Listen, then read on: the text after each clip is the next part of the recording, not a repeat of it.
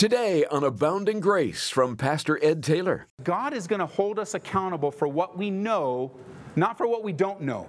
And that's the important essence of this section of Romans. God will hold you and I accountable for what we know, not what we don't know. It's not like when we come to our son or our daughter and in discipline, didn't you know? And their answer is, no, dad, I didn't know. And we go, well, you should have known. And then we go, you know, and whatever we're going to do to them, send them running laps, you know. Go run some laps. How many, Dad? Till the sun goes down, you know, whatever discipline you use. God's not like that. If you don't know, you don't know. But if you do know, you'll be held accountable for what you know. This is amazing grace. This is unfailing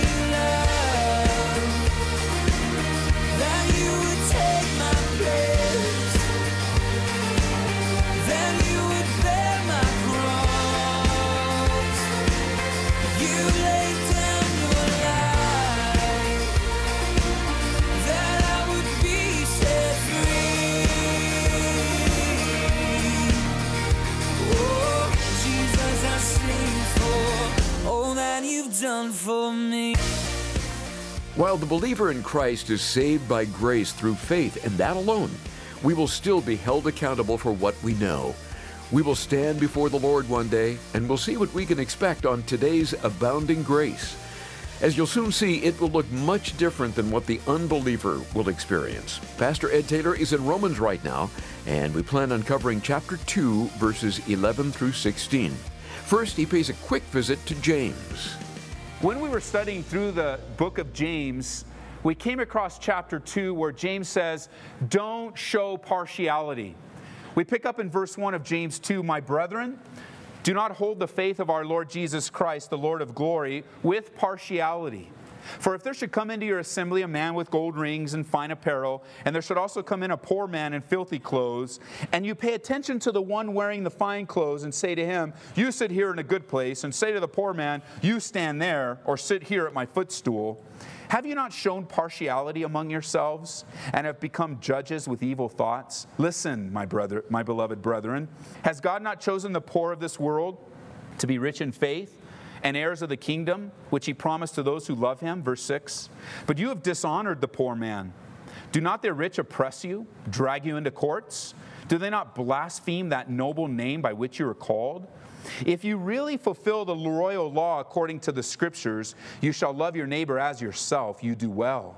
But if you show partiality, you commit sin and are convicted by the law as transgressors. It's true, isn't it? Partiality so misrepresents the heart of God to show and be prejudicial towards someone because of the way they look, or because they have tattoos, or because they color their hair, or because they don't wear what you would wear, or it's just, there's no place for that in the kingdom of God. The kingdom of God is a wonderful diversity of different backgrounds and different races and differences like you wouldn't believe. But in Jesus Christ, we're made one. We're a family. And Jesus Christ, He died for the whole world. He didn't die for certain people in the world, certain upbringings in the world, the people that had really good upbringings or the people that never made mistakes. Forget about that. To show partiality is a sin.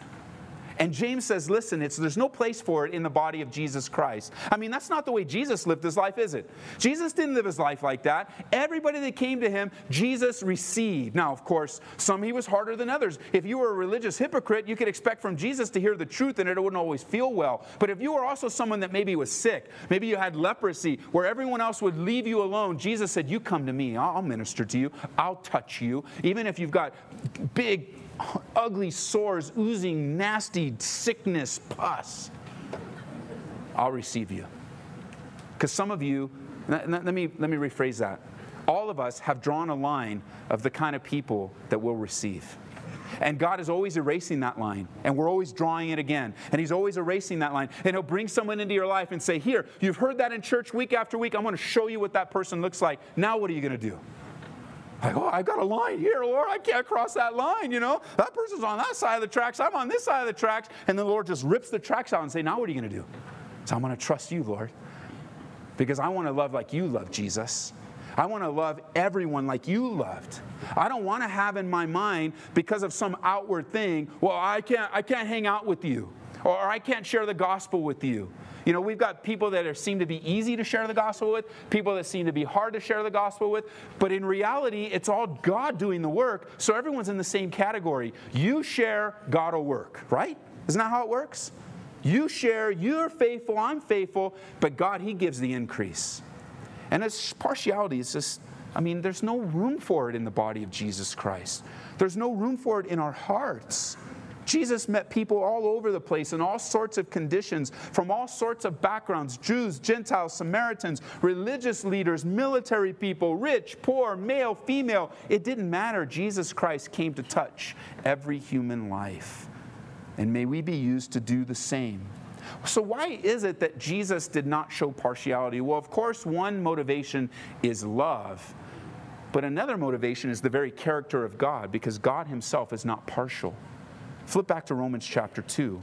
As we learn, the judgment of God is not with partiality. The judgment of God is not with partiality. And we pick up where we left off in verse 11. There is no partiality with God. For as many have sinned without the law will also perish without the law. And as many have sinned in the law will be judged by the law.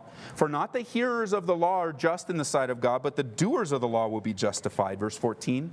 For when Gentiles who do not have the law by nature do the things contained in the law, these, although not having the law, are a law to themselves who show the work of the law written in their hearts, their conscience also bearing witness, and between themselves their thoughts, accusing or else excusing them in the day when God will judge the secrets of men by Jesus Christ according to my gospel.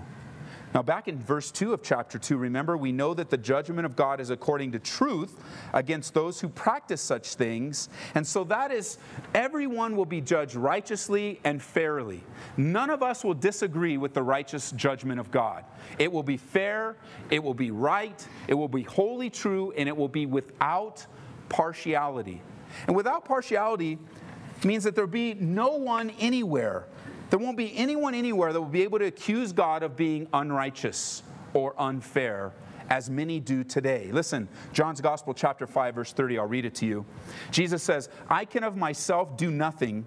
As I hear, I judge, and my judgment is righteous. And so, without partiality, what does the word partiality mean in verse 11? You can jot it down. It literally means not being swayed by a person's face by their outward appearance, not letting, letting their outward appearance sway you. With God, our outward appearance doesn't sway him because he knows our inward appearance. He knows everything about us. You know, there are some here today, some listening in by radio that think, I've got a secret, I've got a secret, nobody knows. And then we come to verse 16 in the day when God will judge the secrets of men. There is no secret here. Oh, you might have hid it from me, maybe as the pastor. Or you might have hid it from your spouse, or you might have hid it from your friends, or maybe your boss hasn't found out yet. But let me just say, let me just say right now, it's best to repent right now and reveal that secret than have God reveal it for you, because He will. God reveals, He knows all the secrets of men. There is no secret with man, between man and God. And we kind of confuse the secrets that we have as if we're getting away with it. We're not. And so God's not swayed by what we see, what He sees outwardly in us because He knows our heart. So that our position in life, where we're at in life, our intelligence, our education, our good works, our good deeds will not sway God's judgment. It will be righteous. All of us will face the righteous judgment of God. You know, for the Jewish reader and listener in the church in Rome, this would absolutely shock them as will many other things in the next couple chapters. Just absolutely blow them away. From the perspective of a Jewish mind in the first century, they believed firmly they were in a special class. I've got a special relationship with God. And the heaviness of what I see in the scrolls and in the Old Testament and the Torah really isn't for me as much as it's for them. God is revealing judgment for them, not necessarily for me. The Jew thought himself in a special class that he deserves special treatment because he was the chosen of God. But Paul says that the Jewish law only made the guilt of Israel that much greater. And before we kind of settle in as the church and go, well, yeah, I mean, how could they let themselves get into that position? How could they believe they're a special class? Do you know that I've seen that flow through the church? I've seen Christians come to the point where I'm in a special class now, and so I can get away with things, and I live in the grace of Jesus Christ, so I can sin, and it's no big deal because I'll be forgiven, and I can watch this, and I can go here, and who cares because I'm a special person. You've deceived yourself. See, on the one hand, there is a neat thing about having a relationship with Jesus Christ. I was just thinking today during worship how thankful I am that I can see spiritual things now. Because there was a time in my life where I didn't see anything spiritual. And just thinking, you know, where would I be without you today, Lord? Where would I be? What would these songs even mean to me? They probably wouldn't mean anything to me because I wouldn't care. They'd probably only harden my heart more. But now, because I know you and I have a relationship with you and that relationship is growing, it is so cool to know the Lord. But don't ever let that relationship then put you in a place where you think there's special privileges in relation to sin. Because sin still affects Christians the same way it does non Christians. It always destroys. It always wants to destroy. You start in with just a little bite, a little compromise, and you know what I found? Compromise only makes you hungry for more compromise. When you start feeding the flesh a little morsel, your flesh says, Give me more, give me more. And before you know it, it's no longer flesh, but now it's habit. And no longer is it just battling in the flesh, the flesh lusts against the spirit, the spirit against the flesh. But if you're not careful, Christian, your heart can become so hard, your conscience so, so hard against the things of the Lord, you don't even feel the conviction of the Holy Spirit anymore. And the Lord doesn't want that in our lives. He wants us to be sensitive. And so, for the Jewish listener, then, for the Christian today, we need to be careful. Judgment is righteous. And notice he says something real interesting here that we need to be careful for with. He says that our judgment, the judgment that we face will be according to our deeds, our works. And then right away we think, wait a minute, no, no, no, I thought we were saved by grace. We are. We're saved by grace through faith, and it's not of works lest any man should boast. But what we do in life will be judged.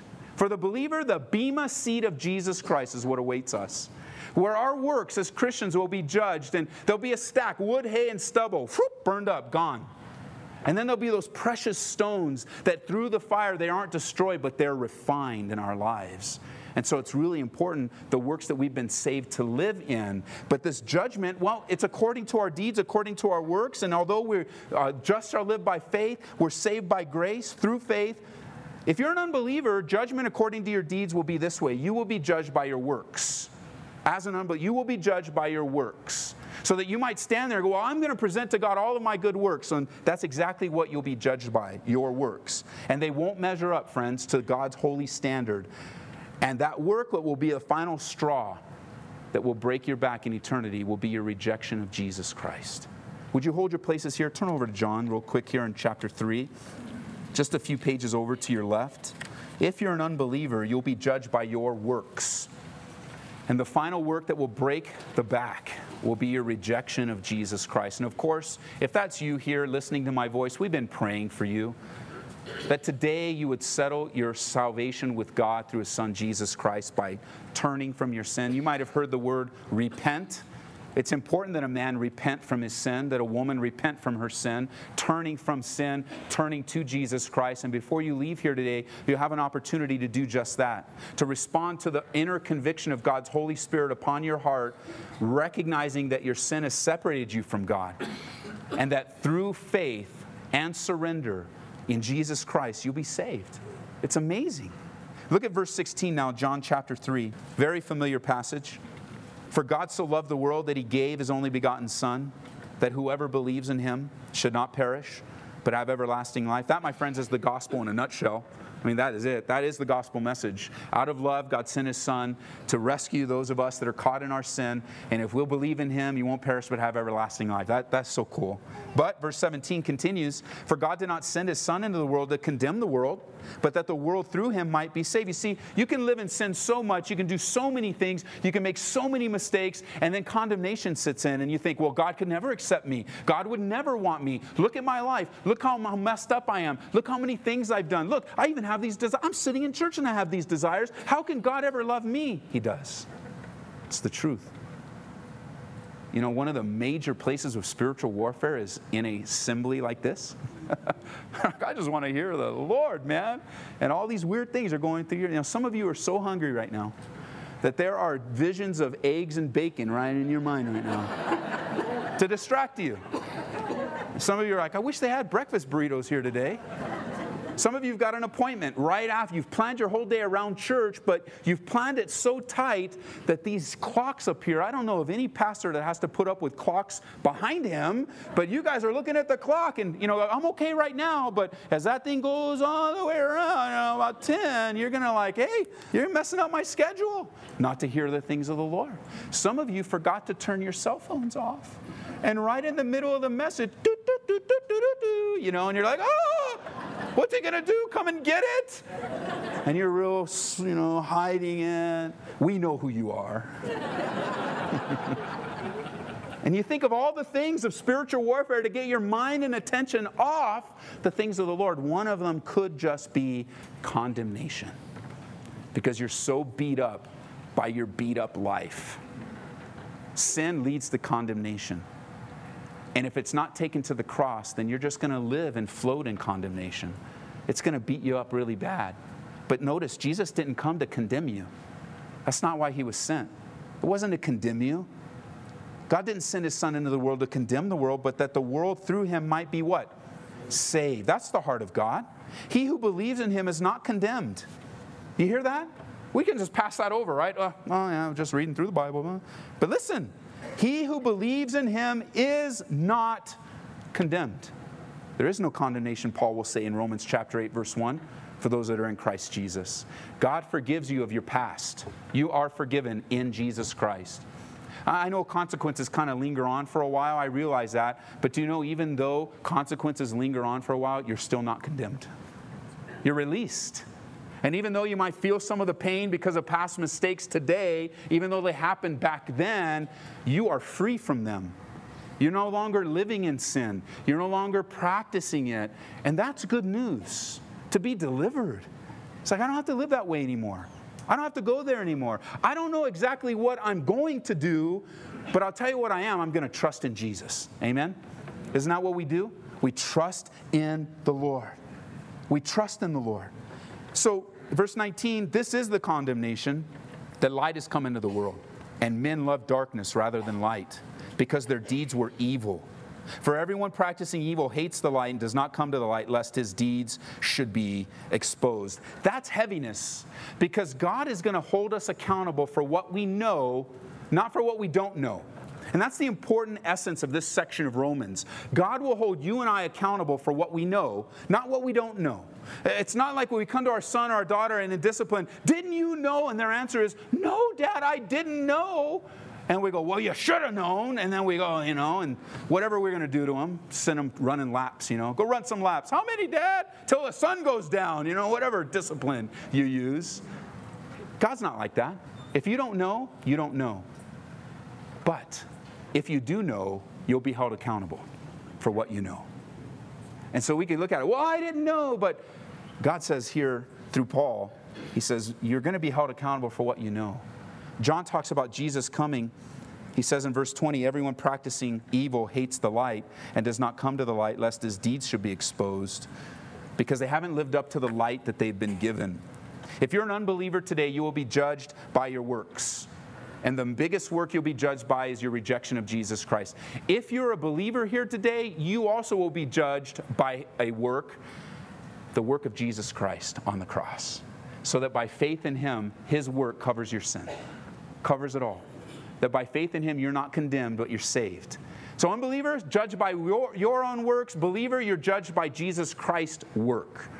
So when they come to Jesus and they say, What must we do to do the works of God? What does Jesus answer? Believe on him whom he sent.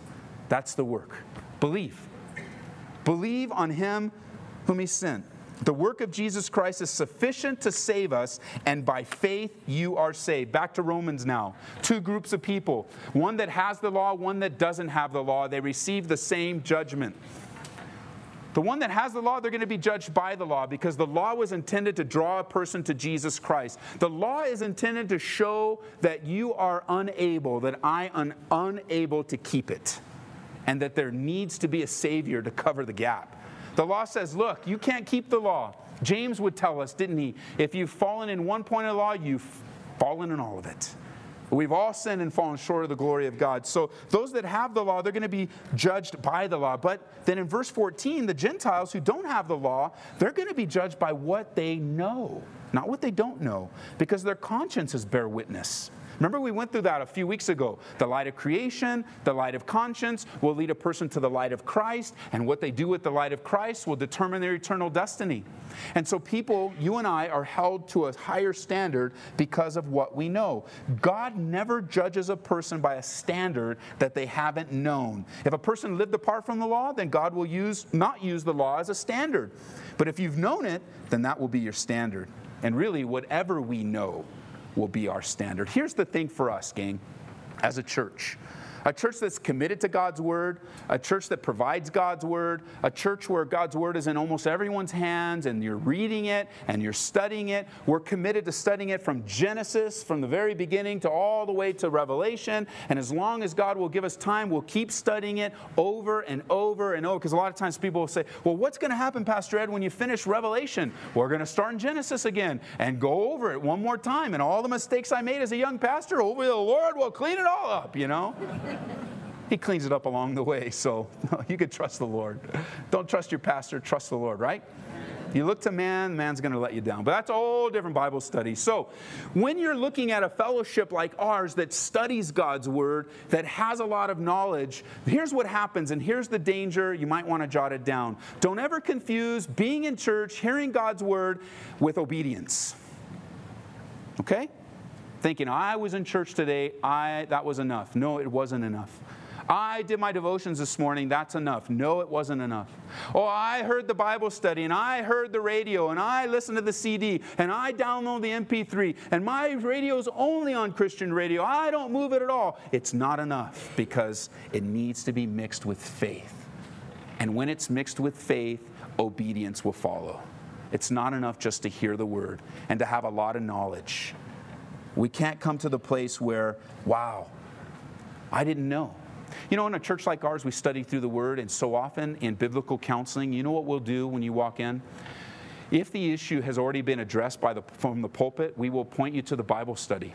And we'll say, We've already touched on this in the scriptures. Were you at that Bible study? No, I wasn't there. Okay, well, pull it, pull it down off the web or get the CD because we've already talked about this. Because biblical counseling actually takes place right now.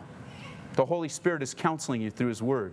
So that many of you will leave here and go, I heard exactly what I wanted or I needed. Maybe not what you wanted to hear, but what I needed to hear. And the Holy Spirit was counseling me through the Bible study. And so much of what we do here is in the Word, trying to convince you, trying to plead with you, trying to bring you to the place where you will do what you hear. So, well, I heard, okay, did you do it? No, I didn't do it. Well, then do it. Well, I don't know if I want to do it. You need to do it. We don't have a choice. Well, I was in Bible study today. Well, did you obey it? I had great devotions, but did you do what God spoke to your heart? Well, I heard you, Pastor Ed. I've heard counsel. I've heard all these people. What are you doing what the Lord has told you to do? Because we love the scriptures, because we study the scriptures, because we spend so much time in the scriptures, and we love the word. It's powerful, it's comforting, it's the power of God unto salvation for all who believe, for the Jew first and also for the Greek we can come to the place where we think, I'm just fine because I heard the Bible. I'm just fine because I came to Bible study. And you know what? It could be that you're not just fine because you're not putting into practice what you hear encouraging us to put shoe leather to what we receive from God's Word. That's Pastor Ed Taylor on Abounding Grace. Today's study was based on Romans 2. Hear it again online at aboundinggraceradio.com or hear Abounding Grace through our app. Search for Calvary Aurora in the App Store or Google Play to download that for free today. Still looking for a stocking stuffer or a meaningful gift for that special someone in your life? I'd like to suggest our resource of the month, a book by Lee Strobel called The Case for Christmas. Taking the approach of a journalist, Lee Strobel searches out the true identity of the child in the manger. He consults experts on the Bible, archaeology, and messianic prophecy. We'll send it your way when you support Abounding Grace with a gift of $25 or more. Please remember this radio ministry is made possible through your generous support. And as the year comes to an end, This would be a wonderful time to hear from you. And you can place a resource request when you call toll free at 877 30 GRACE. That's 877 30 GRACE. We made it possible to donate online at aboundinggraceradio.com. Thank you again for helping us reach out through the radio with the gospel and truth of Jesus Christ. We'll get back into Romans tomorrow on Abounding Grace with Pastor Ed Taylor. We'll see you then. This is amazing grace.